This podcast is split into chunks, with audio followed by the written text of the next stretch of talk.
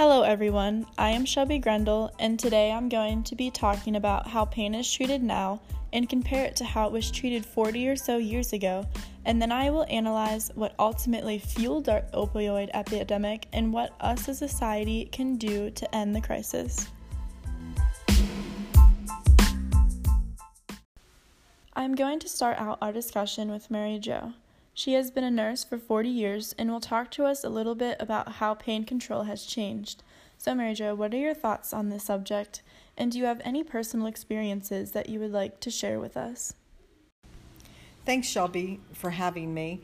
Um, I've been a nurse for about 40 years, and what I recall when I first started working in nursing is is that there there was a push to keep patients comfortable, but it seems like about um, I don't know in the late '80s, early '90s, there started to be this push that um, we needed to measure patients' pain levels and have our patients be totally pain free, which uh, was kind of a new concept for us because, like I said, prior to that, you, you wanted patients to be comfortable, but um, some of your regulatory agencies, like the Joint Commission of Hospitals, they would put in these new stipulations that again that you know patients need to be totally pain free and if you didn't do that you kind of got dinged um, on their survey. So as much as you know we want to put the blame on the the drug companies uh, and the physicians who are prescribing the drugs um, there were these regulatory agencies in the background who were also pushing us to keep our patients pain free i've seen here recently that some of that has actually been lifted a little bit and they're being a little more lenient with that because I think they realize that, you know, is it really necessary for patients to be totally pain free? I myself have had several surgeries, um, C sections, um, hysterectomy, gallbladder, and I was prescribed oxycodone, Vicodin. Um, you know, after all those surgeries, I never even got the prescriptions filled because I, I don't know if it's just that I have a high tolerance to pain or I just felt that, you know, you're going to have a little bit of pain with any type of surgery. And as a nurse, I just know that the more you move around, get moving, that type of thing, um, you know, a little bit of ibuprofen or Tylenol was really all I needed. Thank you so much for sharing, Mary Jo.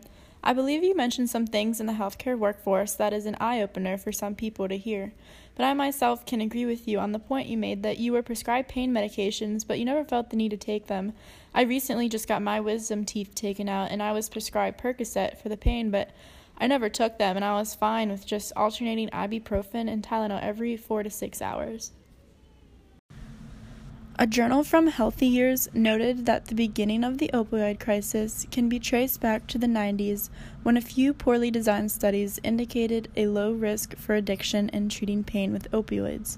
Because of this and the need to treat pain, the prescriptions for opioid skyrocketed. These, this ultimately led to the millions of addictions and overdoses across the country.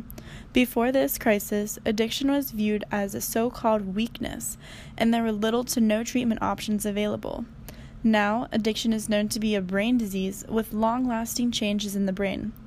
There are also treatment options available, including a combination of drug and behavioral therapy, which is generally effective.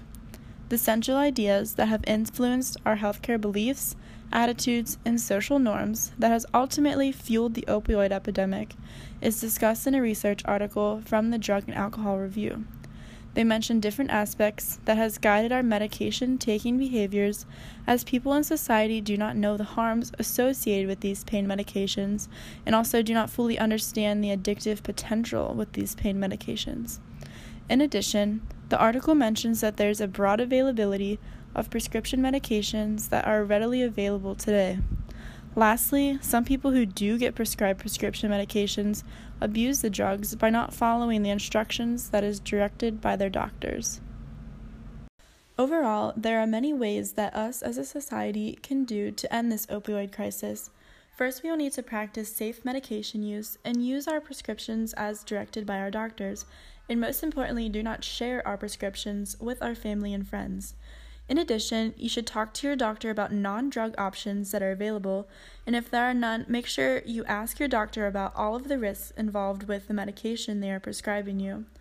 Overall, I believe with safe medication use and teaching others the risks involved with pain medication, we can direct our country away from the opioid epidemic that we are living in today.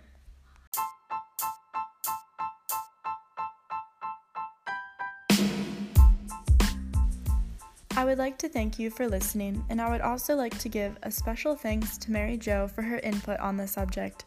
I hope you took something good out of this podcast and teach others what you have learned to help end the opioid crisis in America.